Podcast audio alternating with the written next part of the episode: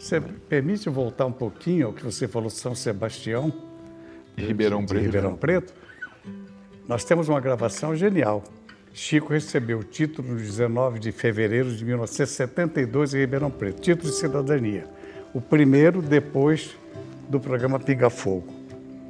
E aí veio uma sucessão de títulos, né? E no de, de, discurso dele surpreende todo mundo dizendo o seguinte: meu pai esteve aqui num desenvolvendo um trabalho na sua área de atividade no final de 1890 e alguma coisa, né? E, e, adorou Ribeirão Preto, pensou em morar aqui, mas não podia mudar pelo trabalho dele, pela família.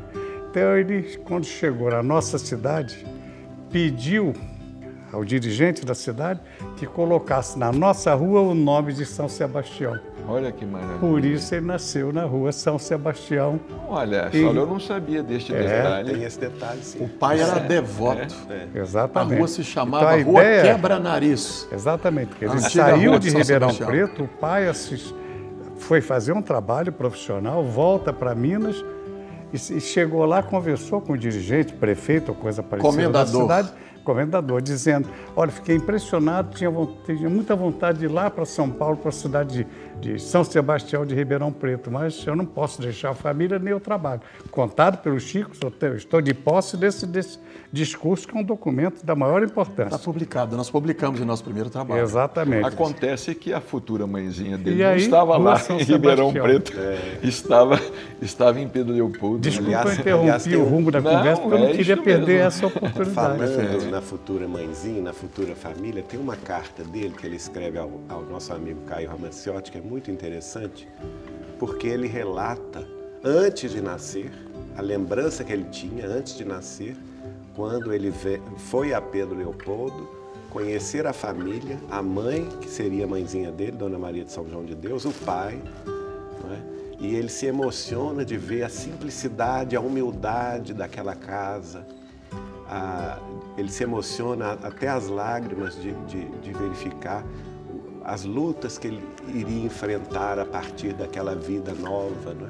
Quer dizer, antes de nascer, por volta de ele 1907, guardava essa, ele guardava essa, essa memória, data, essa é memória de, Como é possível, de ter, né? ter, se aproximado da família onde ele iria nascer. Geraldinho, eu não posso deixar de falar esse assunto, não quero monopolizar nada, mas Maria de São João de Deus, mãe de Chico, era filha de Dona Francilina. Isso. Não é?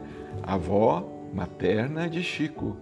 E, e Francilina é um nome que vem do francês. Isso convém a gente lembrar, Dona Francilina, né? Vem do francês. Como Francisco, o nome que Chico recebeu, então, pequeno significa francês. pequeno francês. É. Como essas coisas são muito intrigantes, muito, não é? interessantes. Nós recebemos uma pesquisadora lá na casa, não sei se o Geraldo lembra, a casa de Chico, em Pedro Leopoldo, uma pesquisadora chamada Magali Fernandes. E ela escreveu uma tese de doutorado sobre a vida e a obra do Chico, não sei se você se recorda, Geraldo, intitulada Chico Xavier, um herói brasileiro no universo da edição popular. Aí, pós-apresentação, eu falei assim, Magali, o que, que te chamou a atenção em Chico Xavier? Criança, jovem e adulto. Ela respondeu, a coerência. Ela não sabe como esse homem conseguiu chegar onde chegou. Nasceu simples, viveu simples, morreu simples. E não foi por falta de tentação, não. Né? E com tanta bajulação. Eu mesmo tentei bajulá-lo, o, pai, o, pai, o pai dele era vendedor de bilhetes de loteria e queria que ele perguntasse aos espíritos. O, o, a roda, né? Para parar na roda. Né? É, como é que o número que ia dar. E ele conta isso do Pinga Fogo, né? Conta isso. Um dos momentos bem interessantes do Pinga Fogo, ele conta a história do bilhete premiado, da roda.